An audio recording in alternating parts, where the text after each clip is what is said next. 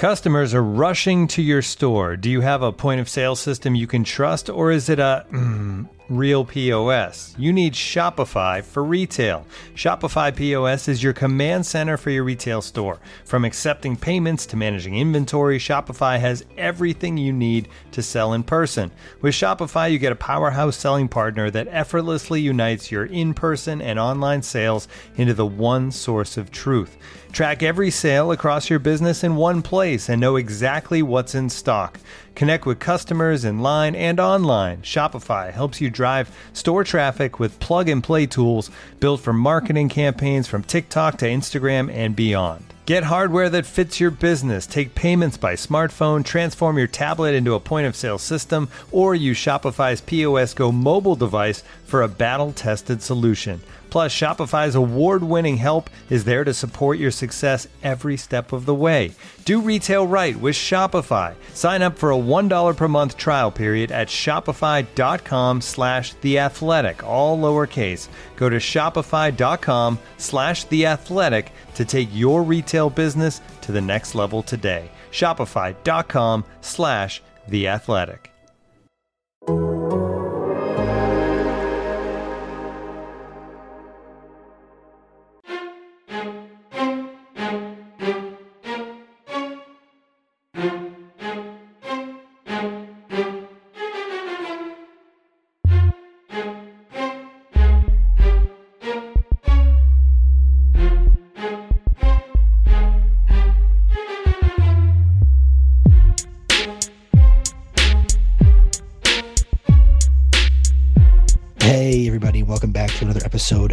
Breakfast, our twice weekly Red Wings podcast here on The Athletic.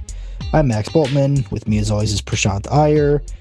And technically, there was a Red Wings game last night. It was on the schedule, there was a final score. I was even there, but I can't tell you anything that happened because I'm not sure anything did.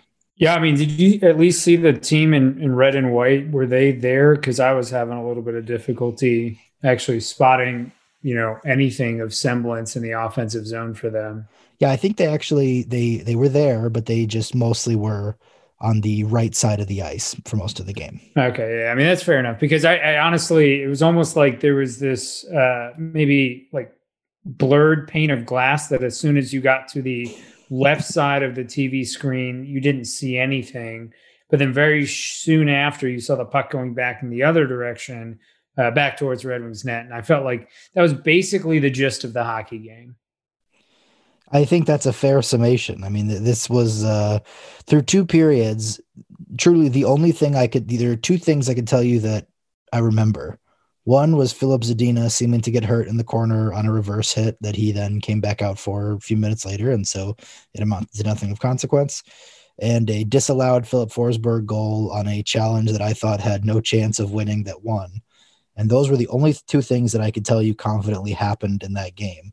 Uh, in the third period, more happened, but it was all by the Nashville Predators. And uh, I, I, you know, this is not like one of the Red Wings' worst games of the year in terms of margin or in terms of, you know, even I thought their defensive play was relatively okay, but this was one of the worst ones to watch. And it, it was, you know, it might have been one of their worst, uh, certainly offensive performances. I mean, it, that's kind of Captain Obvious with, with no goals, but very, very few chances even the whole game. Yeah. I mean, they, you know, it's funny that you say that it didn't seem like their worst game of the season. I mean, statistically, it was their worst game of the season.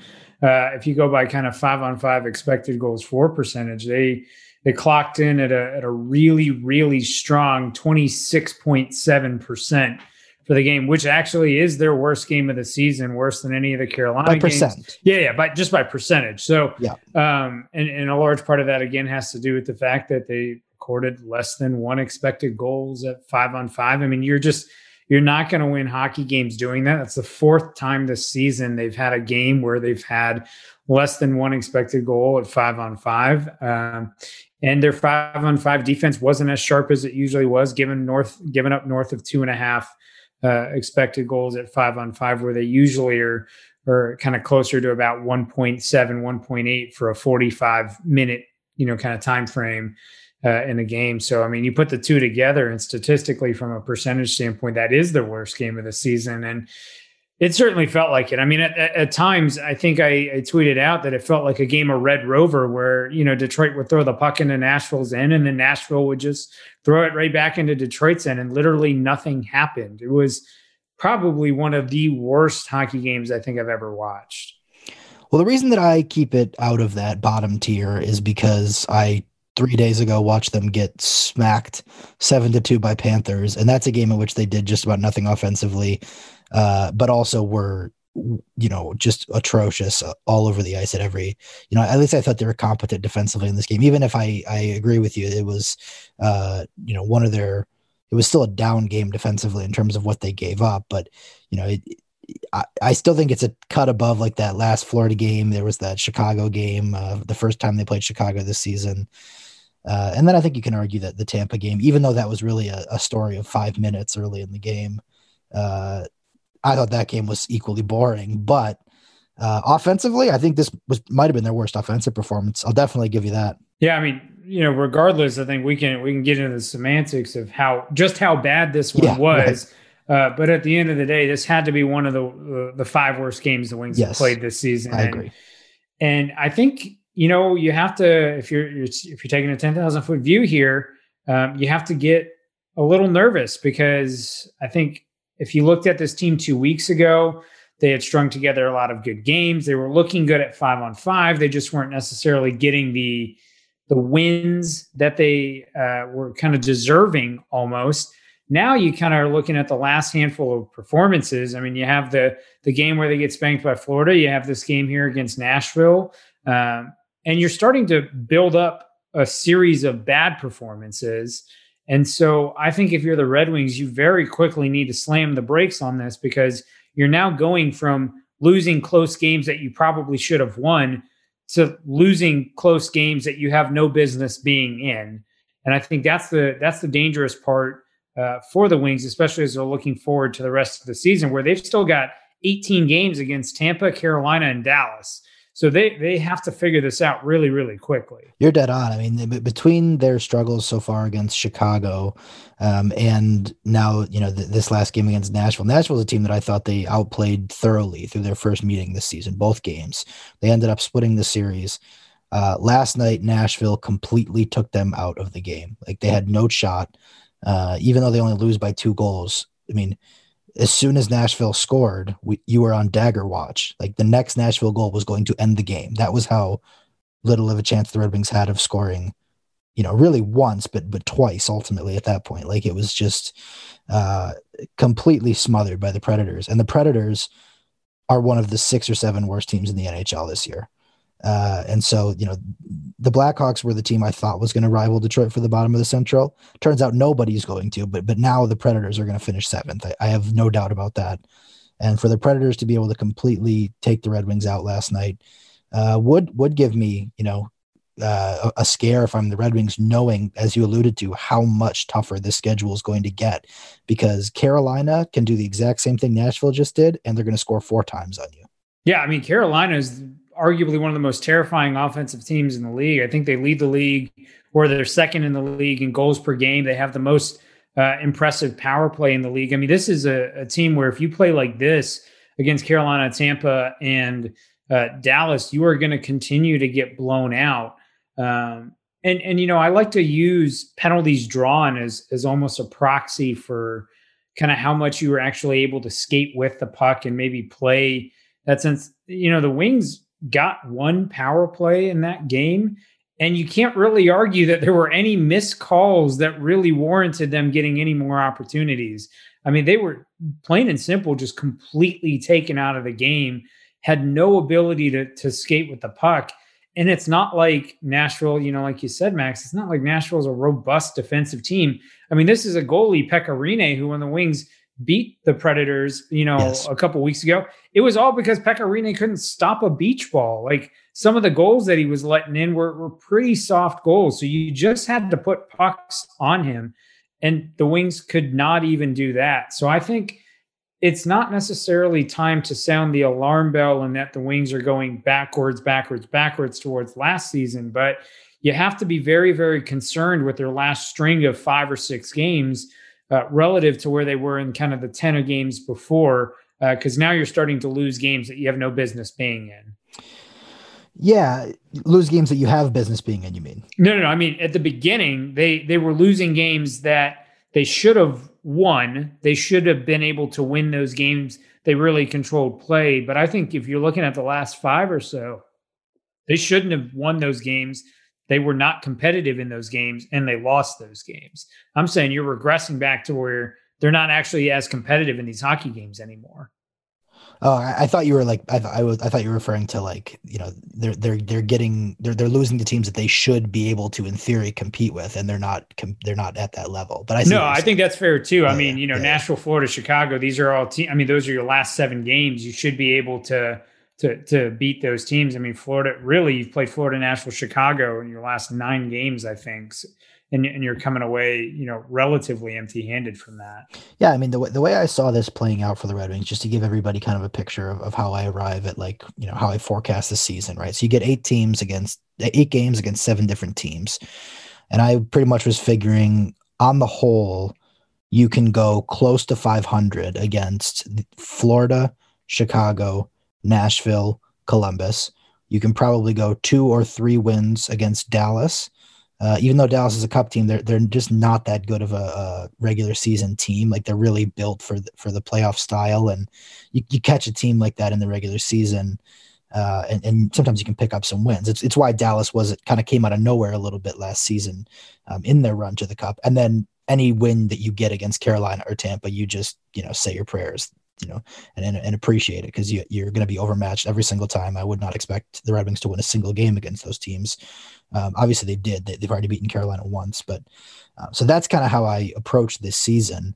And you look at where it's fallen apart is they have yet to beat Chicago. I think they've held serve against Florida. They've only won two out of six against them, um, but they've been in every game except for one against them. And so that's a team that I think they've played better than any other team.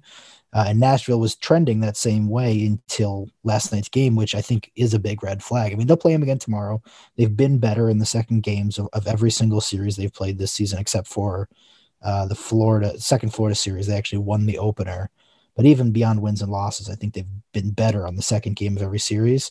Uh, if they're not better against Nashville tomorrow, this thing is you're. I mean, they are. They they just already are. They're in in a you know race to the bottom here with Ottawa. Yeah, I mean, I think about two weeks ago after Detroit beat Florida 4 1 and played kind of one of their best games of the season, I tweeted out that I said Detroit had a shot at going 6 3 and 2 to finish out the month of February because at that time they were playing well. They were being, they were very competitive in all their games for the most part. Uh, they really just weren't getting the bounces necessary. And then if you looked at their schedule, kind of the remainder of February, you had four games against Chicago, you had four games against Nashville, and you had three games against Florida.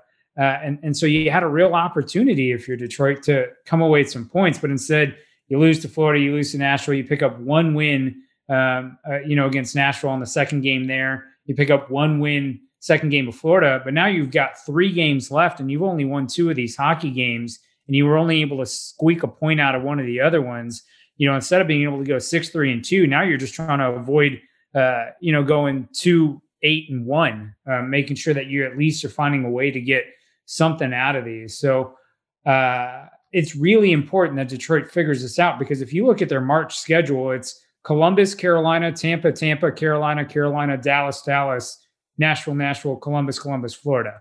Like there's a real good chance luck. that like good luck. This was, I mean, and we talked about this last year. That was what Detroit's March looked like in the previous season. They actually got bailed out by the season getting stopped. This is the same murderer's row. I mean, you have maybe two winnable games that you should pick up against Nashville, but those are even in Nashville. You're not even playing those at home. Otherwise, I mean, it's it's all playoff teams. So they, they really have to sort something out here. And I think the answer's got to come from their special teams. It does. I mean, the, the, special teams again, like you know, as bad as I think they were offensively at five on five last night, and, and your point about the overall percentage says that they they weren't good in any phase of the game, and that includes five on five. But it again, give up two power play goals, don't get any. Final scores 2-0. You know, at some point, one plus one just equals two there. Yeah. And I mean, now the Wings are what, 0 for 37 uh, on the power play going back to Bertuzzi's goal in January against Dallas.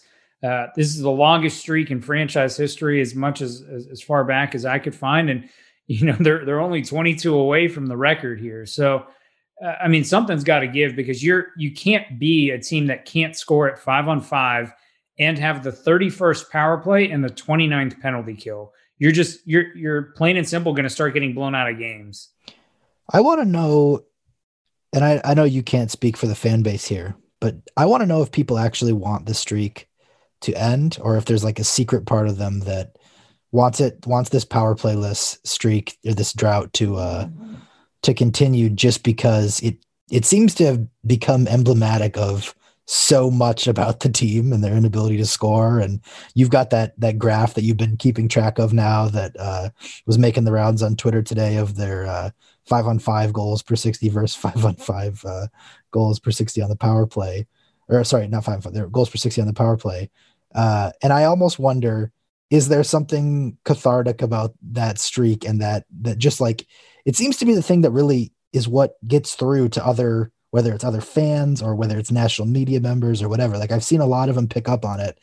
And Red Wings fans are like, "Yes, do you see? Like, like this is what it is." Like, I almost wonder if people want it to continue just because it's the only way people seem to understand what they're going through. I mean, I'll speak for myself in that sense. That's how I process like how bad the Red Wings are. I literally have to be that person standing there going, "Look, look at how bad this is. Like this is as bad as it, it can be." And I'm going to shove this number in front of your face so you understand that like this is miserable. This is terrible. And I think, you know, because of that and because that's the way I've kind of interacted on social media for years, I think the the people that follow me and have followed me for years are going to tell you it's the same way uh, that they process it the same way. Like you know, I tweeted out the graph a, a, few days ago, and then someone said, you know, this is this is like evil or this is something along those lines, and I said, no. What would really be sick would be if I included the league medians. And immediately, I get five tweets back saying, "I bet you you won't." And so it's like, okay, people. I, I really think people want to see it. I mean, this is this is emblematic. It's defining, and in the sickest sense possible you know people want to see it so they can process and really understand uh, and and maybe just help get through watching just another terrible season of hockey. Yeah especially you know when it comes to like you know like last year's draft lottery i think when uh, when the red wings fell to fourth there was so much kind of sniping from whether it was you know media or other fans and uh, about you know oh well that's what you get for for tanking or whatever and the the the roar of responses, at least I saw to whenever that take pop popped up was like, how is this tank? Like, did you watch this team play? This was not tanking. This was just, you know, a, an atrocity. Basically. Yeah. I mean, I remember them going after Wyshynski when he tweeted that this is what happens when you tank, and literally the entire fan base piled on him because they're saying, "Did you did you watch this team? There's no, they didn't they didn't they weren't intentionally trying to do that." Yeah. You want to see tanking? Give them a power play for 60 minutes and see how, how many goals they score. I mean, that's where we're at right now. We're at it. We're in a place where right now at five on five, the Red Wings goals for per 60 is higher than their five on four goals for per 60. I mean, this is mind blowing stuff. We are 21 games into the season and you are scoring more at five on five than you are when you have a man advantage that that is just completely blowing my mind uh, right now. I mean, I'm I'll, I'll, be curious. I can't imagine that the the longest record in the NHL is is much longer than this. So the Wings have to be creeping up on it. I'm going to try and figure out if I can get the data to analyze it, but I I suspect we're we're approaching kind of NHL record breaking territory with kind of how deep we are into the season and how bad this power play still looks.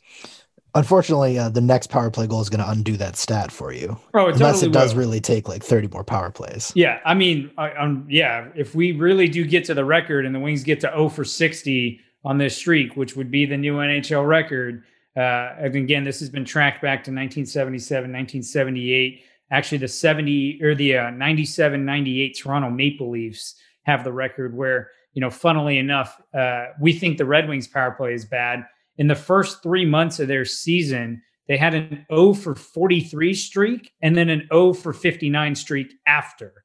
So that that was a team that really couldn't score power play goals. What team is that? That's the 97 98 Toronto Maple Leafs.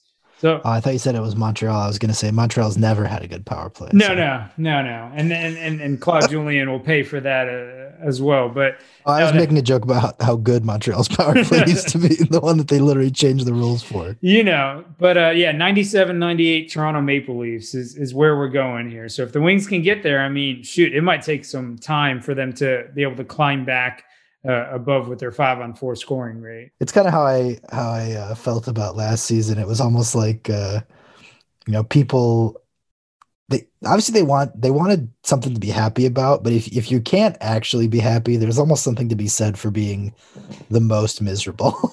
I mean, that's what it is: is the competition yeah. to who can be the most miserable and how impressively bad can my hockey team be. Like you know, I used to get in an argument with it was a joke argument with uh, Kevin, who is a, a Sabres fan, and we would legitimately argue who was worse, the 1920 Red Wings or the 1415 Sabres, because it was a it was a competition and it was such a, a heated discussion that Micah McCurdy had to simulate a series, a seven game series with his model to, to settle this. And yes, the 1920 Red Wings lost the series. So you know, putting that all in, you know, bringing that all back, I mean, it really is somewhat of a way to process this is just seeing how bad they can really be. Absolutely. Looking for an assist with your credit card but can't get a hold of anyone? Luckily, with 24 7 US based live customer service from Discover, everyone has the option to talk to a real person anytime, day or night. Yep, you heard that right. You can talk to a real human in customer service anytime. Sounds like a real game changer if you ask us. Make the right call and get the service you deserve with Discover. Limitations apply. See terms at discover.com slash credit card. Looking for an assist with your credit card but can't get a hold of anyone? Luckily, with 24 7 US based live customer service from Discover, everyone has the option to talk to a real person anytime, day or night. Yep, you heard that right you can talk to a real human in customer service at any time. Sounds like a real game changer if you ask us. Make the right call and get the service you deserve with Discover. Limitations apply. See terms at discover.com slash credit card. All right. Well, so that'll wrap uh, that kind of segment here, but I want to spend the bulk of today's episode on some individual player dives. I mean, we're not quite at midseason. It's not the neat and tidy time of the year to be doing this, but uh, it just felt like kind of a good check-in time for for how different uh, players are doing. Especially, I think kind of one of the narratives right now has been about Dylan Larkin and, and how he's been. Um, you know, certainly we've had a lot of conversations about Troy Stecher, but I was going through Dom Luszczyszyn's uh, GSVA uh, update today, which which is new, and I certainly uh, would encourage everybody to go check that out on the Athletic. Um, I think Dom does great work, and I think on the value stats, I'm always really interested to see how his model um, rates different guys, and so I think uh, Jon Merrill was the one who came in up top among Red Wings defensemen, and in some ways that's not stunning. He's been very good. He's he's graded out very well uh, by goals above replacement too. Um, but what shocked me was kind of the company that he's keeping in in Dom's model. I mean, the names that that he is right above, like the four names after Jon Merrill, who has a 0.96 uh, you know game score value added so far this year, are uh, Ivan Provorov, Rasmus Ristolainen, Colton Parayko, and Seth Jones. And if you want one more, it's Justin Hall. And if you want another one after that, it's Mackenzie Weegar. And those are guys who have all been getting a ton of hype this year. Even Ristolainen, who normally uh, gets hammered by the analytic crowd uh, because he is having maybe his best season as a pro. Uh, what is behind that? I mean, for Jon Merrill to be up with some of those names who are getting all kinds of love, uh, you know, h- how's he doing this? I mean, uh, I think when you go and you're trying to tease out like what's really driving Merrill's response here, if you look across all the different models um, and analysis, the the number one thing that jumps out to you is when Jon Merrill is on the ice, shots are not going on the Red Wing net, and specifically quality shots are not going, and that's been a consistent feature uh, of Merrill for the duration, really the entirety of his career. If you go back, um, one of the nice uh, summary ways you can see this is if you go to HockeyViz, which is Micah McCurdy's uh, website, and you pull up the isolated summaries of, of Jon Merrill and look at kind of how he's looked over the course of his career. He's consistently a guy that when he's on the ice, other teams generate, you know, lower quality chances relative to the league average. I think that's a big thing here. I think the other key is remember that Merrill missed time when a lot of the other wings kind of key guys uh, or secondary scoring guys also missed time. My suspicion is when those guys were out, a lot of the guys who were left in the lineup, the Larkin, the Manthas, uh, and, and so on and so forth, they actually took a big hit with their numbers because the Wings were just not playing as well. And so, mm. you know, from a numbers perspective, they looked worse. But when Merrill comes back, he comes back at the same time as kind of everybody else on that list Zadina, Fabbri, uh, you know, Erne, Gagner, they all come back right around the same time. And all of a sudden, the Wings are able to be a little bit more competitive. So I think part of that is over a small sample size. Uh, I think missing those games is also a, a key kind of reason for why Merrill looks good because he's only been in the lineup really with a full roster. So he just turned 29. Uh, you know, obviously, I don't expect him to be, you know, talked about in the tier of some of the names I just mentioned, your Provorov, your Parayko, your Seth Jones, whatnot. But he's 29 years old. He's a pending unrestricted free agent.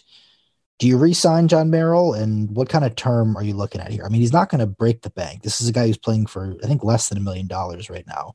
If you can get him for two or three years at 2.5 million, I, you know, with, with I mean, it, for him, really small sample. I think he's only played 12, 13 games. I don't want to get out of ahead of our skis here. Uh, but, you know, is this a guy who's a legitimate kind of short midterm extension candidate? Yeah, I think he's a guy that makes a lot of sense, uh, especially when you look at the Red Wings, kind of the left side of their defense. We we talk so much about how their their right side is really solidified for the future. Uh, you know, with Filip Hronek, Moritz Seider obviously coming over next uh, next season, likely will be in the NHL lineup right from the get go. Uh, the left side is less certain. You know, I think Danny DeKeyser was a guy who a couple years ago, a lot of people expected him to be there. Now, you know, he still hasn't been able to be healthy from his back injury. Uh, so I think that's a huge question mark. And so I think it makes a lot of sense to to re-sign a guy like Merrill if he's willing to stick around for another two years. Uh, you, you sign him, you uh, you know, can keep it cheap. You can probably do a two-year, two million dollar deal for a guy like him um, being a $1 million average annual value. And I think he takes that deal um, and is able to stick around the area. And he's able to be that good defensive defenseman that honestly, you know, is giving you what you kind of hoped Danny DeKeyser was going to give you, uh, yeah. being that kind of good defensive defenseman support. And honestly, he would be a great launching partner for a guy like Moritz Seider to be able yep. to play on the right side for. I mean, uh, he's he's going to be that stability, that rock, the guy who's going to uh, make good outlet passes. And I think he would be a great partner for Seider. So I think he's a guy I'd certainly like to see back if he if you're able to do that. Yeah, a Merrill Seider pair would would accomplish two things. Number one, you know, in in, in a perfect situation, it is a excellent shutdown pair. If Seider trans if Seider's defensive game translates immediately, then you have already one of your best chance suppressors and a guy who you expect to someday be one of your best chance suppressors out there at the same time. But number two, and I would argue more importantly for a guy who's going to be coming over at 20 years old, it's going to allow Moritz Seider to keep pushing the bounds of what he can do in his offensive game. He's a guy that likes to join the rush. He's a guy that, you know, at the time of his draft, maybe we didn't realize could be as good as he was um, offensively and jumping into the play, largely because he hadn't been asked or, or, necessarily allowed to do it playing as such a young guy in a pro league. Well, if I'm the Red Wings, I want Moritz Seider embracing those instincts a little bit early in his career. Um, now that would run a little bit counter to what they've how they've handled young defensemen in the last three four years. We got to be honest about that. Um, but in a best case scenario, you you pair him with Jon Merrill, and it at least gives him the chance to to push the bounds a little bit and try and um, just see what what else can come. He's already raised my opinion of his offensive game significantly since he was drafted. This is the kind of defense partner I believe who would allow him to just see just how high can I take this. Yeah, and I mean when we're talking about Moritz Seider, I think we're legitimately talking about the Red Wings' best defensive prospect that they've had since arguably Jiri Fischer back in 2002. I mean, you know, Nick Kronwall, yes, he was a great defenseman, uh, uh, outstanding, but as a prospect wasn't necessarily viewed in the same kind of frame as as Moritz Seider is right now. Whereas Jiri Fischer, I think, kind of coming up was a, a really good guy. Was able to crack the Wings lineup at 19, and again doing it on a very good Red Wings team. But uh, I, I, think if you're looking for the parallel, I mean, you got to throw it all the way back to Nick Lidstrom. And when Lidstrom broke into the league uh, with the Red Wings in his rookie season, they paired him with Brad McCrimmon. And Brad McCrimmon was the was the beast. He was the steady shutdown defenseman. He allowed Lidstrom to be able to jump up uh, on the rush, play to his instincts because he knew he always had support from McCrimmon behind him. And I think you're you're looking for a similar concept with Seider. Now, Seider certainly doesn't have the offensive instincts of a Nick Lidstrom. He certainly doesn't have that kind of game flash flare offensive drive, but you want him to be able to play instinctively and with those instincts as opposed to uh, you know trying to pare it down and play a safe hockey game and maybe lose some of what makes him special because he is worried about chasing uh, you know the puck or making sure he's defensively responsible. I think Merrill is going to be a great guy, similar to what McCrimmon was for uh, for Lidstrom. And even when Fischer came up and started to stick around a little bit more, the Wings paired him with Chris Chelios. Heck of a veteran guy. And Chelios, by that point's in his 40s, uh, doesn't necessarily have the same jump to his game. And so, you know, Chelios was able to be that defensive safeguard for Jiri Fischer. So I think you can do a similar thing with Seider here in Merrill. You went through and checked uh, and, and, counted these up, and so by GSVA, Merrill right now uh, 63rd, and based on uh, standings points above replacement per 60, which is the kind of the evolving hockey version of, of this kind of warlike stat, uh, 65th in the league. That puts him as a top end second pair defenseman or a fringe bottom uh, first pair defenseman. We attribute quite a bit of that, I imagine, to the sample, but no matter what, like if, if he's even if he takes a little bit of a step back there, you're looking at what what appears to be a, a steady second pair D here. Yeah, I think that's exactly what you can can bank on with with Merrill is he's that steady second pairing guy, and so that's why he makes perfect sense to be a guy to pair with uh, with Moritz Seider. Moving into the guy who you have been uh, one of the most visible uh, proponents for this year, that's Troy Stecher. He's out of the lineup right now, um, but Stecher comes in not that far behind Merrill here. Uh, I forget what his exact number is. He's 88th uh, in Dom's model. Okay, eight, yeah, 88th. And that, you know, again, uh, that would be 0.62. So the company he's keeping there, he's around, uh, he's he's between Hampus Lindholm, Evan Bouchard, are the two right above him. Jordan Oesterle, Noah Dobson, Philippe Myers are the three right behind him. Again, solid company there. And so uh, 88th by Dom's model, but as you point out, uh, in by standings points of a replacement per 60, 36th in the league uh, among players who have played at least 100 minutes. Um, again, that's actually a middle of the road first pair kind of impact guy. Um, they're not playing him like that. They're not giving him those minutes. And so I think you can maybe dock that a little bit, but nonetheless, um, again, this is looking like a, a, guy who can have solid second pair impact. Yeah, I think that's a that's another second pairing guy that you're looking and saying, okay, if I can keep Stecher, um, you know, keep him as a guy that can play that uh, that kind of offensive minded, skating the puck up game. Uh, he's another great guy that you can be able to slot in on your second pair and, and, and do a lot of work with. That's and that's really what the the Wings are missing right now. Is they've got a couple guys who I think slot in as good second pairing defensemen, but what you're really missing is the elite guy, and so you're hoping that you know Merrill can serve as the launch pad for Moritz Seider and potentially you know who you take in the 2021 draft or even 2022 draft could be another guy that can slot in uh, on your left side of your defense. But in the meantime, I think Merrill and Stecher are two guys who have come in, uh, really allowed and I think they're kind of the key reasons why Detroit's five on five defense has really improved is both of is really the play of both of these guys. Um, and so I think they're they're both guys you want to be looking at re-signing. Uh, come or spe- specifically, Merrill Stecher is obviously under contract for next season as well, but um, potentially keeping them around a, a little bit longer you posted not too long ago a text that you sent me on the first day of training camp saying Troy Stecher was uh, the best defenseman on this team. But I was actually thinking about it, and even farther back, maybe in December or even November, uh, I was putting together one of my expansion draft uh, previews, and you said uh, you you were the first person to really prod me that Stecher should be a keep.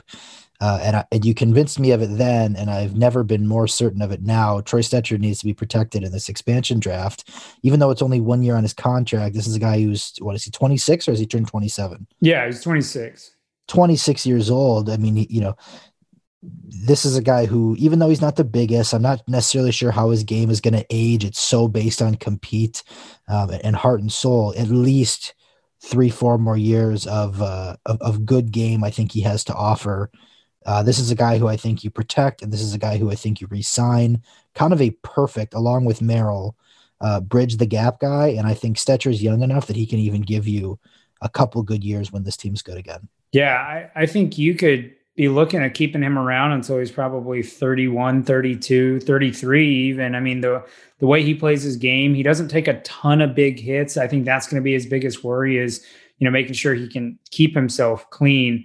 Uh, but otherwise, the way he skates, the way he moves the puck, the way he challenges the rush, um, all all qualities you want to have in a defenseman that's uh, even on a cup contending team. I think that's why you saw so much outrage um, in Vancouver over the summer when they elected not to qualify him and, and really just let him walk. It was kind of a bizarre decision at that time. And as soon as Detroit was able to jump on him for a relatively cheap contract here, uh, you know, I think you saw a lot of people in Vancouver talking about it. You know, when I dug into him when the Wings signed him, I saw a lot of things that I liked, and it's sort of panned out nicely thus far. Um, and I think he's a guy that'll be able to continue doing that in a bigger role. I've been impressed. Uh, kudos to you for calling it early before he even stepped on the ice in Detroit. Um, but yeah, I, have been very impressed by Stecher, and, and certainly I would say that he and Merrill, you know, I think Bobby Ryan was the free agency move that everyone got most fired up about, and I think Bobby Ryan's been as advertised. You know, he's tied for the team leading goals. Uh, he's he's done wonders, I think, uh, in just his temperament and his mood um, for for what that has brought to the team. But these two defensemen, Merrill and Stecher, have been up there with Yzerman's very best moves so far. And they're the kind of moves that we've talked about on the show in the past. This is how good GMs do it. Even the best GMs aren't hitting five, six home runs uh, in their tenure in terms of player acquisition. But you take these bona fide doubles that you get, finding these players who other teams have, you know, decided to let walk or they haven't quite seen enough in them, and you pick those guys up and you add them to your core. Man, there's a lot of hay to be made as a GM. Uh, that's a positive expression, right? Hay to be made. Uh, sure, I'll go with that. I don't know. If I'm wrong, I mean it positively. So, how about this? There's a lot of value to be gained that way. We'll just say it explicitly and ditch the metaphor entirely uh, in, in this kind of player pickup mold. Yeah. And I mean, you see teams do this, uh, really contending teams do this regularly. You know, I, again, I will, I have to always throw this back to Carolina because that's the team that I think you should model things after. I mean, Carolina being able to pick up a guy like Jake Gardiner and play him on their third pairing uh, or second pairing. Carolina a couple years ago before that, picking up Calvin DeHaan and having him be able to play on that second and third pairing. That's what a guy like Troy Stecher does for you. And now all of a sudden, when those guys are on your second and third pairing, that's a really mobile and difficult to play against defensive group. And now you look at a team like Carolina and yeah, they have the lockdown guys up top. They've got Jaccob Slavin and Dougie Hamilton, but behind them, they have so many guys that are mobile, good defensively. I mean, Jon Merrill's almost a Brett Pesce light. He's not in Pesce's kind of world in terms of defensive impact, but he's a, a light version of that. Uh, and you know, Troy Stecher is a guy that can skate the puck up and contribute offensively, like a Jake Gardiner and like a Calvin DeHaan. And so that's what you want to be able to add and keep and retain. Um, but what Carolina's also done a good job is knowing the right time to move on from those guys uh, and be able to bring new ones in. Yeah. All right. Then the other defenseman I wanted to talk about is Filip Hronek. He's a guy who I think has a very split uh, perception right now around the Red Wings uh, community. I mean, it's uh, not within the team, but around you know Red Wings followers. Um, you know, I personally am of the opinion that Filip Hronek is a good player who is just not quite cut out for this kind of workload. He's playing a true number one workload right now, 24 to 25 minutes a night. I think it's costing him a little bit in terms of quality of play. And, and that's something that you and I have both thought, I think, dating back to last season. And the minutes have only gone up. Uh, he's getting more experienced. Uh, but I, I think what you're still seeing is a, a good defender who has good offensive instincts uh, and is just really being uh, thrown out there so often that it's it's kind of hard to get his best on every single shift.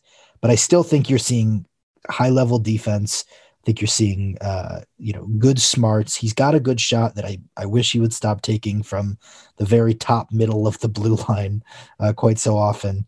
But I still see a guy who's going to be uh, a solid to maybe even upper end second pair D someday. Um, you know, by GSVA, he's not that right now. I think he's 143rd amongst D, is what you had uh, counted out. Uh, that obviously would put him as a good third pair guy. Um, you know, right now by by GSVA, M- my contention would be part of that is being driven by his workload. Obviously, by standing points above replacement per 60, 101st, that would put him as kind of a second pair territory. Nine assists puts him among the higher scoring defensemen in the league, although I know we've gone back and forth as to how to necessarily weight that. And certainly, in the same way, I'm arguing that um, some of his underlying numbers are hampered by the workload.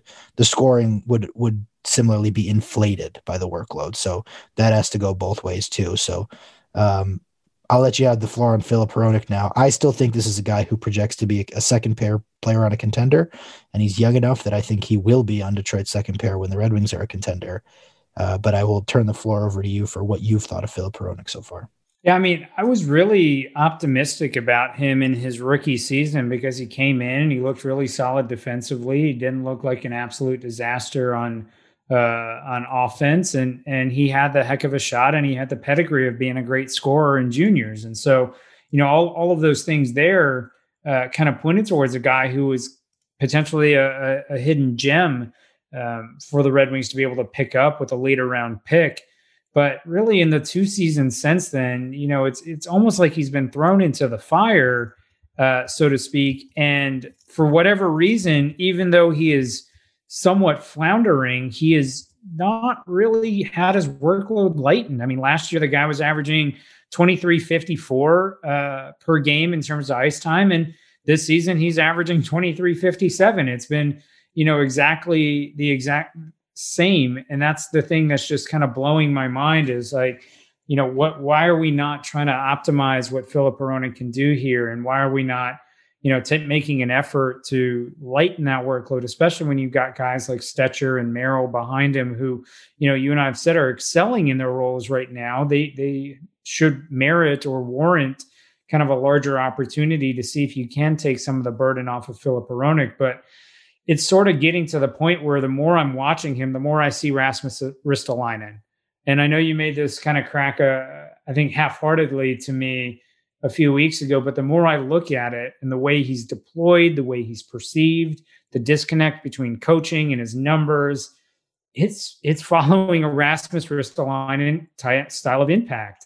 Um, doesn't really push the needle offensively, doesn't put, you know, tends to be on the ice for a lot against defensively, but scores a lot of points and plays a lot of minutes. And it it's fitting that kind of archetype for me. And I think, you know, it's still early. He still doesn't have a strong team around him. And, you know, maybe the the kind of Ristolainen and being able to turn his game around a little bit this season, maybe a sign of encouragement, you know, given that this is kind of Ristolainen's like eighth season in the league. Uh, but I, I, am certainly nervous about what Filip Hronek is going to be, uh, at least moving forward. My thing is, I I don't see a weak a real weakness to his game. He doesn't have flashy puck skills, and he's not blazing fast. But I don't really have any concerns about his ability to get to the puck when he needs to. I, I love his shot. I love his compete. Uh, I think he's a very smart player, and I do think he defends well. He's saved about four goals already, like literally saved, uh, in terms of he has stopped them with his body that would have been no doubt goals. Uh, and those obviously aren't the kind of plays that, as a defenseman, you want to be happening when you're on the ice, and so you have to ding him for that. But I also think it it does speak to his compete that he will give his body to stop a goal. And uh, by and large, I do think that he suppresses chances. Uh, you know, I, I know empirically that doesn't seem to be happening to a high level. Um, but I actually think the bigger problem with this game this year has been in the offensive end. Like I think defensively, I've been impressed by it, and I just I just believe in the tools enough to think that when the Red Wings are playing a style that's more conducive to offense, his offense will come back to what we saw early in his career and as a prospect. I guess that's kind of what I'm getting at. I believe in the tools.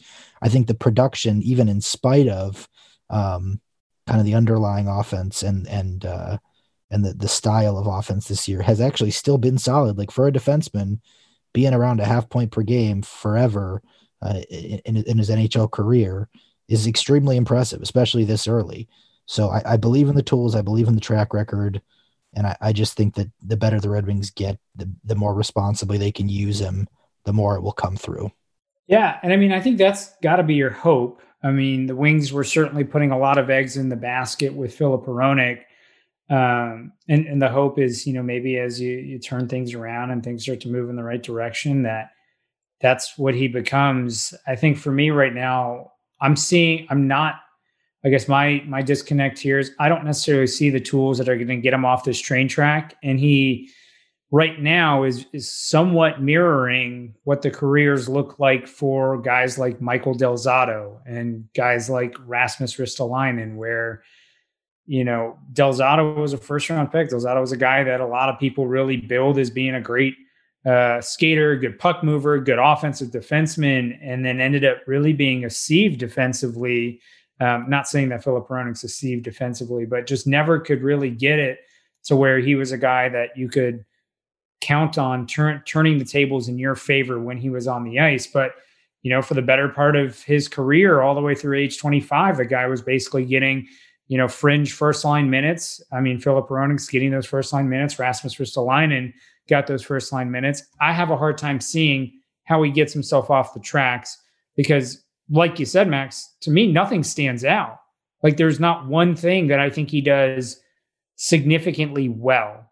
It's just he's got an average game. And I think it's being hurt being in this system. Um, I think maybe if you're going to look for something he does well, he's got a heck of a slap shot. But like you said, he almost he's using the one tool that he's got a little too much, and I don't I think he's an above that. average defender. I mean, it might come from. I mean, he, he's a guy who I think his best trait is his is like his give a shit level, basically, for lack of a better term, uh, and that that helps on on defending. So he's the Luke Glendening of defensemen. No, that's not what I said. but I mean that that's Luke Glendening's best quality as well, right? It's his it's his ability to give a shit. I, I like his sense though. I mean, I I I just think I, I agree with you that he doesn't have an elite trait. I do agree with that. Like, but I don't think he has any below average trait, and I think most of his other traits, besides maybe puck skills and speed, are at least above average. Like in my opinion, at least. Like I think his shots definitely above average. I think he thinks the game well. I think he defends well. De- defending well technically isn't a tool if we want to be technical. So maybe I should just shut up about that. But uh, it's tough. I mean, I'll say that because right, a lot of these things we have no idea what they're thinking in their head. We have no idea what they're processing. The game of hockey so fast really hard to pin down things like offensive awareness, IQ, um, unless it's you know abundantly noticeable. But you're right. You know, and just in watching him over three years, I don't necessarily see a particular trait that stands out to me as this is an above average trait with Filip Hronek, and it. You know, I think that's that's my biggest concern is fine, he can put you up half a point per game, but if you're losing the five on five battle in terms of goal differential with him on the ice, uh, how valuable of a player can he really be? Because um, right now, I, I, would have him behind Merrill Stecher on my you know top Red Wings defenseman for the season. And again, moving forward, he's a guy that I don't feel as good about projecting. I, I think it's fair. I mean, I guess you know we can go round and round on this all day. I mean, the Red Wings aren't. Uh, aren't a team who have many, if anyone, who who grade out real favorably in terms of uh, what's happening at five on five right now. That's just kind of the nature of their team. I mean, we don't like plus minus as a stat, but I think it, it still is telling that they only have four plus players, and and two of them aren't actually on the team. That's Hirose and Biega, uh, and the other two are Robbie Fabbri, who's a, a plus three, and Sam Gagner's a plus one. We don't like that as a stat, but it does just kind of tell you the story of of what the ride has been for the team overall, and so. Uh, but it's it's fair, and, and I'm not going to argue that he's been their best defenseman this season. I just think he is their best uh, defenseman like going forward. Like he's the one that I would be most dead set on protecting in the Seattle expansion draft. Although I think they should protect all three of those guys. Like that's where I'm at on on these three. Is actually you, you wait to sign Merrill until afterward, so you don't have to use a protection spot spot on him. But uh, I'm I'm at Hronek and Stecher are must protects, and uh, whoever you want to use for the third spot have fun. Yeah, I mean, we'll we'll see. I, I it'll all that'll all sort itself out. I, I have Yeah, no yeah, doubt no about doubt. him signing somebody, but I think this is just going to be a fascinating uh, piece for Wings fans to think about because I think what Filip Hronek ultimately is has a significant impact on how far away the Red Wings are. You're absolutely right. I mean, there's no question about that. As I project the Red Wings of the future, I consider Hronek to be on their second pair. I mean, Moritz Seider is the number one um, defenseman on the right side. You're going to play him with someone. So let me let me let me illustrate for you two paths here of just what they could do in this draft, and then we we're going to get to the forwards, and we're going to have to do them quicker because we've taken so long at the D here. But two paths in the 2021 draft of what they could do if they take a left shot D. If you draft a Luke Hughes, who I just went and watched last weekend and who I have real concerns about uh, the defensive game, but could be a dynamic, dynamic offensive defenseman, the likes of which the Red Wings flat out do not have. I don't know when the last time they had a guy who could do some of the things that he could do with his skating. Uh, he's dynamic, and, and so the defensive concerns that that you have might give you pause on exactly how high you take him, but he's the one of the youngest players in the draft too, and so I you know I can completely buy a real case to bet on Luke Hughes, and I might even make that case.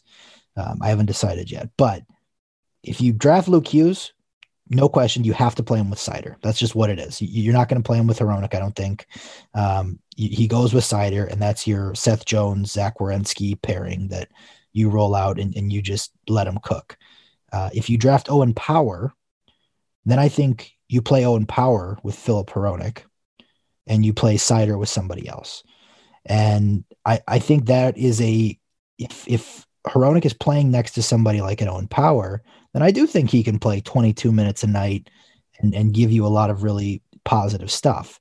Um, but if if he doesn't have that guy who I think can be the um, the rock of the pair per se, because I think he can play in all situations, but I think you still want to have kind of a, you know, right now it's Jon Merrill, and I think he's he's a good partner for him. But Owen Power would be like Jon Merrill on steroids, uh, and so I don't know. You get what I'm saying? Like I I think there is a world in which Hronik is a really credible, you know, number three or four on a contender, but I also think there's a world where you know on a contender you'd rather have him uh, as kind of that that clear four uh, too. Yeah, I mean he's yeah, I guess don't get me wrong here. What I think I think he can play on your second pair, but he's going to be the Brad Stuart to your Niklas Kronwall. You need someone to drag him up. Is what I was what I think is happening. I don't think he's going to drag a pair See, up. but that's where I disagree. I, I- don't think he needs to be dragged. I think he just needs the right complement. I You guess know what I mean by that? Like I mean, you mean by right complement, like an elite defenseman? stylistically. Sty- no, no, no, no, no. Stylistically, stylistic complement. Like, I, like I think Luke Hughes could be an elite defenseman, but I wouldn't play him with Hronek because I don't think they complement each other. That's what I was getting at with that. But like Power, I think he could really complement. I don't know. I mean, at some point, I think you you start running through the number of excuses you got to make for the guy to like drag I don't know him. that's an excuse. I mean, Like, what's it- the excuse it- there? An elite defenseman or a good defenseman is going to be able to play defense regardless of who he's playing with, right? No, he can play defense. I'm saying if you, you you've been talking the whole time about maximizing him, Yeah, I mean, if you're going to maximize him, put a better player next to him, is what I'm saying. but I'm not. What I'm saying is I'm not so sure that Luke Hughes isn't a better player than Owen Power. But uh, Owen Power would be a better fit for Filip Hronek, is what I'm like. That's kind of what I'm getting at here. Is is how you how you view Filip Hronek in terms of role. I think he could play this kind of role with an Owen Power type player next to him. I don't think he could play this kind of role with a Luke Hughes type next to him. And Luke Hughes might be the better player. So that's not an, playing well next to elite guys. That's a if you're going to play him, you got to play him next to one of these, uh, you know, big shutdown suppressor types who still has offensive instinct, and Owen Power does. I've seen him make a hell of a seam pass. That'll get the most out of Filip Hronek's shot in the O zone, but in the D zone, uh, it's it's the right mix so that you know Hronik can be good in transition. He can be good at uh, you know killing a play along the wall, but he's not having to to really bear the majority of the D load. Do you see what I'm saying there? I mean, I can buy it, but the the cynic in me is going to say, well, both Owen Power and Luke Hughes are better than Filip Hronek. Of And- course and- they and- are, but right. that's not. so But- that's but- where but- I'm going to go, right? Either he's going to look fine next to either of them simply because I think at this point right now, where I project him, he needs a guy who is better than him on his pairing if you're going to play him on the second pair. I mean, he. Do you think Jon Merrill is better than him? No, I mean, I don't think Jon Merrill is better than him by enough to drag him up. I think, I think Jon Merrill is John roughly on the same tier as Filip Hronek, has had slightly better results, but he's not he- good enough to drag him Merrill- up. together right now are a credible second pair. I mean, maybe not for a cup team, but Right. right, they're now a credible second pair for the second worst team in the league. No, they're a first. They're on the first pair for the worst team in the league. But I'm saying, you know, like I don't think there's more than ten teams in the league where Hronek and Merrill couldn't be a second pair for. Uh, I'm, I mean, it, at that point, I think you're getting all into roster construction, what the rest of the team looks like. I mean, we know Pittsburgh was able to do it with not a whole lot behind Chris Letang, and uh, that's because their forward group was was filthy. But I don't know. I think this will probably just have to be something we'll agree to disagree, and, and in a handful of years, we'll get to look back on this and see what actually happens. But to me, I, I view him as he's got to be the Brad Stuart to the Niklas Kronwall. It can't be the other way around and still be a serviceable second pair. Yeah, no, I, I don't have a problem with saying he's the number four. It's just it's like it's like the idea of like to me the idea of being dragged up. It's like the player is just there and the other guy's doing everything, and I, that's not how I view Filip Hronek. I think he's a he's a doer, but he's not. He's probably not going to be the the number three defenseman on a contender. I think he's more likely to be the number four defenseman on a contender. But, but I think he's a like he's like a positive impact for. He's not just a guy you're sticking in that place. That's kind of the point I'm making. That's fair. That's fair. I mean, I'll I'll give it to you as far as that. I I have a lot of concerns with his. Time will certainly tell. There's no doubt. I think time will tell. But uh, you know, I, I I believe in in the the player. So we're gonna have to rapid fire these forwards here. So uh, Dylan Larkin, uh, I I don't know exactly where he ranked in the GSVA. It was too Um, far down for me to count. Let's put it that way. It wasn't that far down, but it was you know, more I- than I- a hundred, and I was not going to count past a hundred except for Filip Hronek just to make my point. All right. Uh, it was a few spots below Anthony Mantha is the thing that stood out to me. So I think Dylan Larkin's been their best forward this year. I don't think that's a controversial opinion. Um, Dom's model actually I would likes take Mantha Bertuzzi. by I a mean, nose. Oh, that's fair. I, I guess I'm I'm discounting Bertuzzi because he's been out. yeah, Um, but you know, of the guys who have played, you know, more than half the season, yeah, I yeah, think yeah. it would be Larkin. I was a little surprised that Mantha actually rates as high as he does. I, is it fair of me to assume that that's likely an underlying kind of possession thing? I believe Mantha's expected goals is still in a little bit better place than Larkin's. Yeah, I mean that's the thing about Mantha is no matter what people say about him, at the end of the day, when you step back and you look at the numbers, it's somehow the team does better when he's on the ice, and they do worse when he's off the ice. Uh, it doesn't matter what he looks like, what happens. That's just seems to be the case, and it's the same, probably the same concept with with Dom's GSVA. Is that's the same thing being pulled out there. So I, you know, I really what I what I wanted to bring it up is is because of the Mantha conversation and what you just said is you know Mantha's a guy who's taken a lot of heat, including from us at times. Um, I think he needs to score more. I don't think he had a shot on goal last night. That's the first time that's happened all season. That stunned me. I, I think he did have a few shot attempts. Uh, at least one of them was blocked late. I don't know if he missed the net on the others or what. Uh, I, I do think they need more out of Mantha. I don't think he's been at his best or anything, but it just caught my eye that, to see him still uh, rating as the Red Wings' best forward so far this year.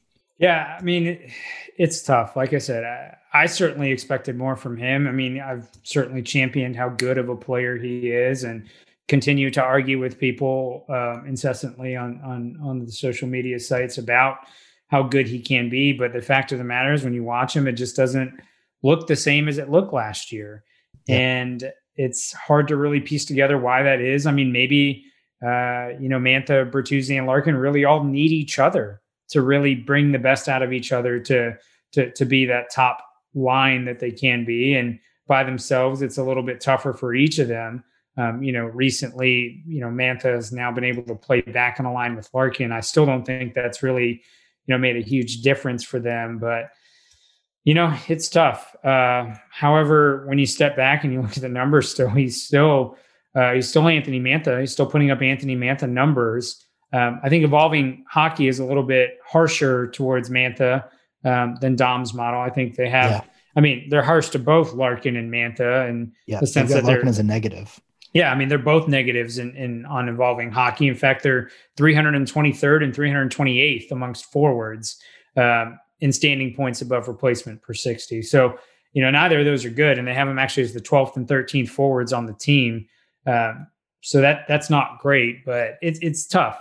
I don't know. I I- think the thing I'm most comfortable saying is that nobody has been good. I think that's fair too. I, I, I think Larkin's defensive game took a step forward this year, uh, at least just visibly. I, I, think you see him in the lane more, which I maybe it's just because I'm looking for it because I know it's what he was trying to do. Um, but I do feel like I've seen that show up this year.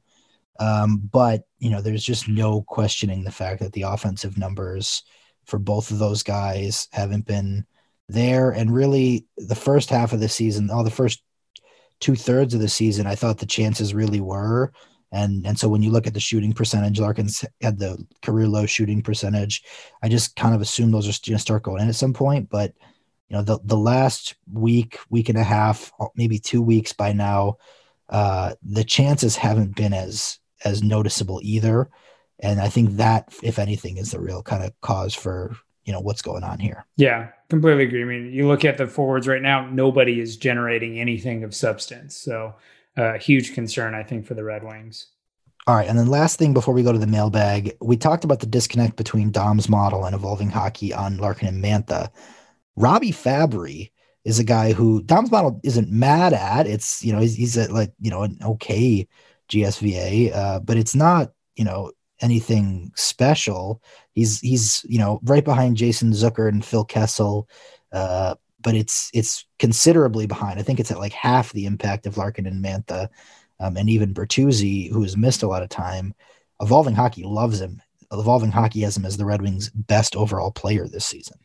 Yeah, and the the real disconnect is what each of the models use as the target variable for offense. Um, you know, and, and kind of the wild part with Robbie Fabbri is uh, when he's on the ice right now, I mean, the, the Red Wings are scoring goals. Uh, nothing else looks great, but you know, you look at his expected goals for percentage, it's 47.4. His uh, Corsi for percentage of five and five is 44.4. Goals for percentage, 70%. Something, uh, you know, so he that'll with, change. That's that's the thing that's different about him. And again, I think he's getting the same stat boost as Jon Merrill is with he missed really he the rough patch the when all the five guys were out. He's back when everybody's back. So his 13 game sample is with basically a full team minus Tyler Bertuzzi. And when he's been on the ice, the Wings are scoring 3.9 goals for per 60 at five on five. That doesn't make any sense. That's not going to continue. So I suspect um, because evolving hockey basically biases every player towards league average, they don't use priors for a player's ability. Um, it's going to look like he's doing way better than league average. That's going to regress pretty significantly, I think, here in the next few weeks. Great point. Yeah, it, it caught my eye because I I thought Fabbri's looked uh, good, uh, better than maybe I was expecting at center, but I still don't think. Uh, sorry, he's looked good, comma better than a little bit better than I was expecting at center, comma, but still not as good a center as I think you're going to need him to be. Um, and I do wonder how long that experiment continues because the the ways in which he's been good, I think, have been uh, his compete on the puck, and he does add that goal scoring touch that the Red Wing. I think he might be after Mantha, uh, the the most kind of polished goal scorer the Red Wings have. I think Filip Zadina has the upside to be that, but um, still some polishing to be done there. I think he brings a lot of goal scoring. I just wonder if they just move him back to the wing at some point soon here. Yeah, they'll do it as soon as his PDO bender um, kicks. You know, his on ice shooting percentage is 15.3%, on ice save yeah, percentage is 94.5. As soon as that kicks, um, which it will kick, no one is going to sustain those kinds of numbers. Uh, I suspect the Wings will do some rearranging. That makes a lot of sense. And now, two pigeons bemoaning the fact you can stream DirecTV satellite free. You see this? A family watching baseball on DirecTV with no satellite dish in sight. Let's heckle them. You call that changing the channel? Choke up on the remote, buddy. I hope getting all these games on DirecTV makes up for your mother not pre-chewing your sunflower seeds. DirecTV has the most MLB games. Visit DirecTV.com. Claim based on total games offered on national and regional sports networks with choice package or higher. Availability of RSNs varies by zip code and package. High-speed internet service required required. Terms and restrictions apply. As you've probably heard by now, we've teamed up with BetMGM this season. We'll be using BetMGM lines to make all of our picks, and we'll have special offers for our listeners each week. If you haven't signed up for BetMGM yet, use bonus code The Athletic, and you'll get a one-year subscription to The Athletic, plus up to a fifteen hundred dollar first bet offer on your first wager with BetMGM. Here's how it works. Download the BetMGM app and sign up using bonus code The Athletic. Make your first deposit of at least ten dollars. Place your first bet on any game and claim your voucher for a one-year subscription to The Athletic. See BetMGM.com for terms. U.S. promotional offers not available in D.C., Mississippi, New York, Nevada, Ontario, or Puerto Rico. Gambling problem? Call 1-800-GAMBLER. Available in the U.S. Call 877-8-HOPE-NY or text HOPE-NY 467-369 in New York. Call 1-800-NEXT-STEP in Arizona. 1-800-327-5050 in Massachusetts. 1-800-BETS-OFF in Iowa. 1-800-270-7117 for confidential help in Michigan. 1-800-981-0023 in Puerto Rico. First bet offer for new customers only in partnership with Kansas Crossing Casino and Hotel. Don't forget, if you haven't signed up for BetMGM yet, use bonus code The Athletic, and you'll get a one-year subscription to The Athletic, plus up to a fifteen hundred dollar first bet offer on your first wager. All right, so the Red Wings uh, do have another game against Nashville uh, this week. They play the Predators uh, Thursday night, seven thirty. Uh, the line on that one, for those who are curious, via BetMGM, the Red Wings are plus one thirty. Predators are minus one fifty five on the money line or you take the spread. Red Wings getting a point and a half. You have to take that at minus 225. Or you take the Predators by one and a half at plus 180. Uh, over under set at five and a half.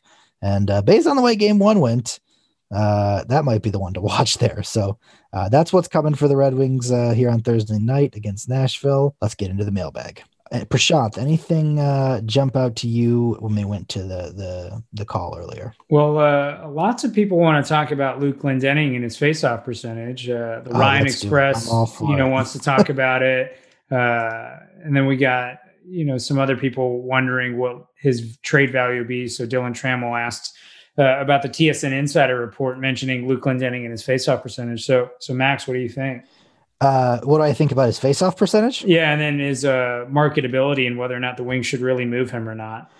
Yeah, uh, I think it's very marketable. I mean, I, I think uh, Glendening is a guy whose name you've heard in these conversations for a while now, and there's a reason for it. I mean, I think he is kind of a prototypical uh, fourth line center on a contender that can really help you win. Jeff Blashill calls him a winning hockey player, and I know that that draws some, uh, you know reactions when people hear it because the Red Wings haven't really won. And hey, they have Luke Glendening, so uh, there's that. But you know, he does a lot of the things that playoff teams covet. It's a lot of the things that, especially some of the younger teams in the league, could really use as they as they try to um, turn the corner in their uh, you know their franchise state, states of the franchise respectively.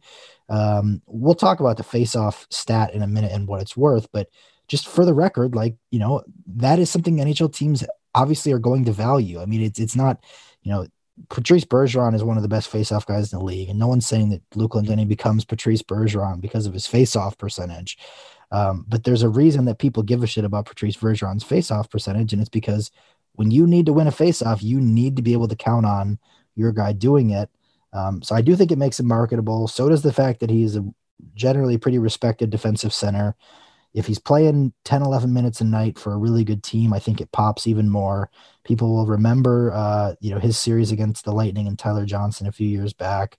That's been a while but glendening is not over the hill. You know he's he's getting there. He's, he's getting to around age 30 here but he's on an expiring deal. I don't know what he brings you but i think it's it's worth exploring if you're the red wings. I also think he's a guy who's worth bringing back on a short-term deal in the off season, but I would be uh, I, I, would be certainly exploring the trade market there. I don't think a, a, second round pick from a contender is an unreasonable ask personally. I mean, you might as well ask for it because contenders seem to be more than willing to give that kind of stuff up. I mean, I, I yeah. tweeted out a couple of names uh, um, that that have been dealt, you know, kind of over the last twenty years. I mean, the two guys, really three guys that come to mind are uh, Manny Malhotra, and, uh, and then you had uh, Yanic Perreault you had Paul Gaustad. And I mean, these were three centers that literally teams just chased. I mean, Yanic Perreault was traded three times for draft picks uh, right around the deadline. You know, Manny Malhotra was traded early in his career for, for a draft pick. And Paul Gaustad, the guy is literally a bigger version of Luke Glendening and was traded for a first round pick at the trade deadline and subsequently given a four year contract. The guy had never scored more than 31 points in a season. So you know people overvalue the the face offs because it's it's tangible. You see a face off win in a critical situation, and that led to a result that uh, you know was positive for your team. You know, you went a face off late on a on a power play, and your team's able to score. That's great. That's really good. However, as important as situational face offs can be, largely on a whole, faceoffs are not that important. People always ask this: is like, is, are faceoffs overrated?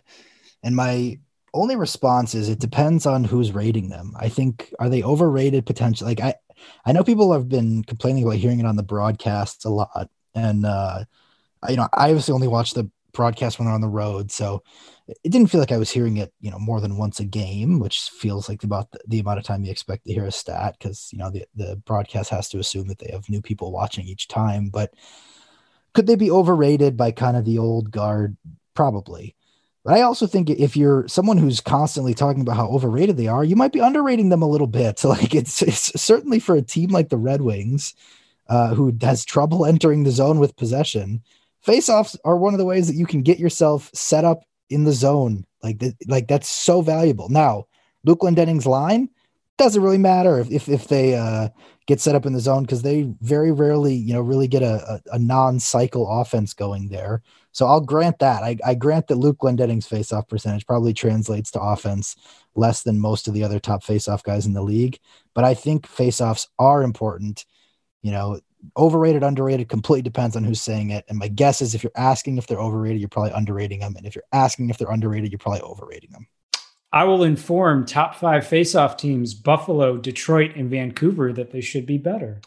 Well, I, you know, again, team faceoff percentage, I, I don't necessarily think is the same thing. Like, I, you know, it's it's all about the, um, I don't know. Like I, I, want a player who can win me a big faceoff. I just do, you know. But but I hear what you're saying about the, the, the teams who are necessarily at the top of the league. There, um, you know, uh, it's it's relevant. I I just think like you'd always rather have possession of the puck in whatever zone you're taking the faceoff in. Like I, I've I've been. This is the thing that drove me crazy about when zone starts seemed to be everyone. The only thing everyone gave a shit about when putting players' stats into context is like it doesn't matter if you're in the ozone if you lose the face off. Like you, I don't expect any points out of you because you you don't have the puck. Yeah, I mean, I, I get it. I think my point, and really the point that I like to drive home specific to Luke Glendening is if your only real skill is being able to win face-offs, then you are not as valuable to me as a player that doesn't win that wins 10% fewer face-offs but can do a lot more with the puck.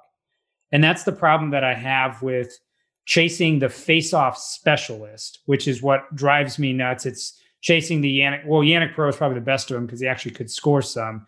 But you know, Paul Gaustad, Manny Malhotra, Luke Glendening is in this bucket now. Chasing that face-off specialist and tying up a roster spot for a guy who can really only win you a face-off is not worth it. I mean, you threw out Patrice Bergeron, but that's because Patrice Bergeron is the best two-way player in hockey. Pavel Datsyuk was an outstanding face-off man. Yeah, but I threw him out not to compare him to Glendening. I threw him out well, to contrast well, you know, him to Glendening. In, but in that sense, right? If you can't do those other things, then your face-off skill is not worth it because as soon as you win the face-off, you immediately are less valuable than another player on the ice, right?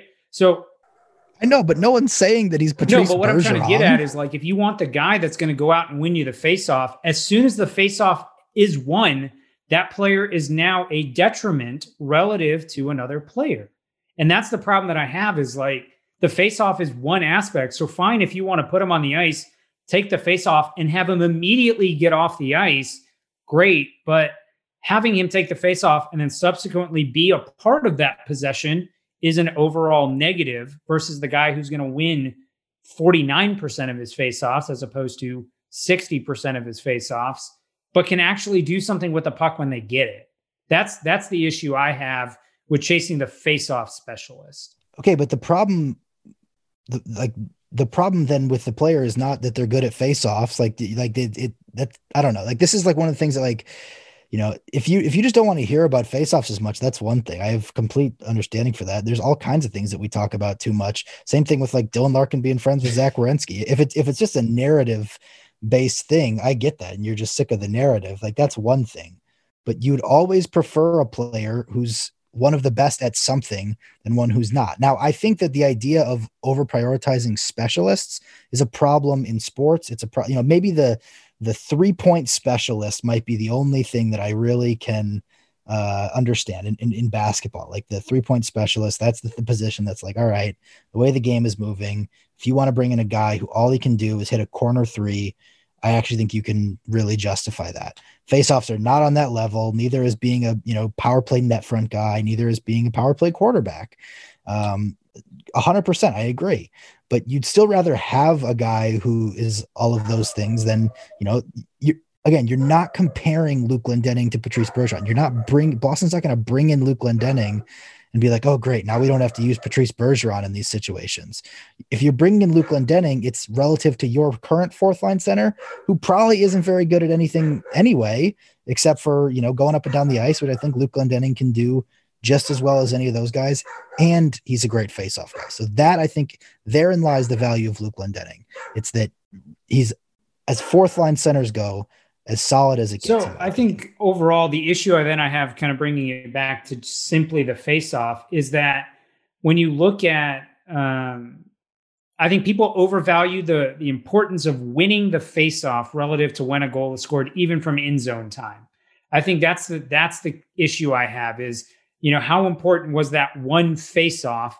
You know, there's certainly goals where you can point to it. Patrik Nemeth's goal the other night uh, against Florida. I mean, it was a clean face-off draw. As the puck moved right over, and that allowed Nemeth to have space. I think in certain instances, when a goal is coming three or four seconds off the face-off, you can very clearly point to the importance of the face-off relative to the goal that happened. But I think we devalue all the other things that happen after the face-off. You devalue the winger support on the face-off, and you devalue the skill set of the players being able to actually do something with the puck after they've won the face-off and inflate kind of the overall value of the actual face-off happening. That's that's the main issue I take with it is like it just it doesn't very often result in you know a very clean play like that Patrik Nemeth thing. And again, as soon as that face-off is done, even if you have possession, that player is now a net negative. To me, that's the same logic as saying because pulling the goalie doesn't very often result in the goal, you don't want to pull your goalie. Yeah, most of the time, like you know, it might not amount to something, but you'd rather have the opportunity for it than not. Well, goals are very different because it pulling your goalie very much increases your expected goals for, right? So, you, so does winning a face-off, I would imagine. It actually doesn't. Mathematically, you know, the measurable effects of a face-off are really limited to the six to seven seconds after a face-off. After that, we don't really see it. And there's been multiple looks at this by multiple analysts. And that's the big reason why I hold this so staunchly is the face-off benefits are really limited to the first five or six seconds.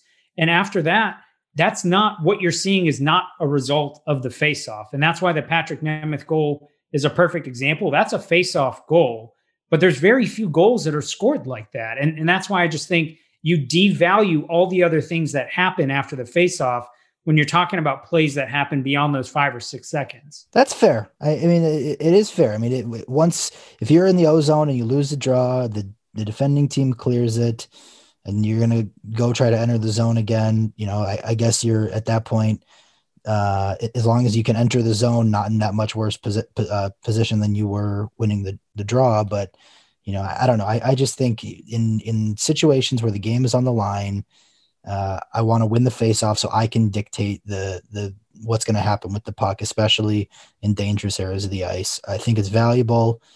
Is it more valuable than just overall being a, a player who drives play? Of course not.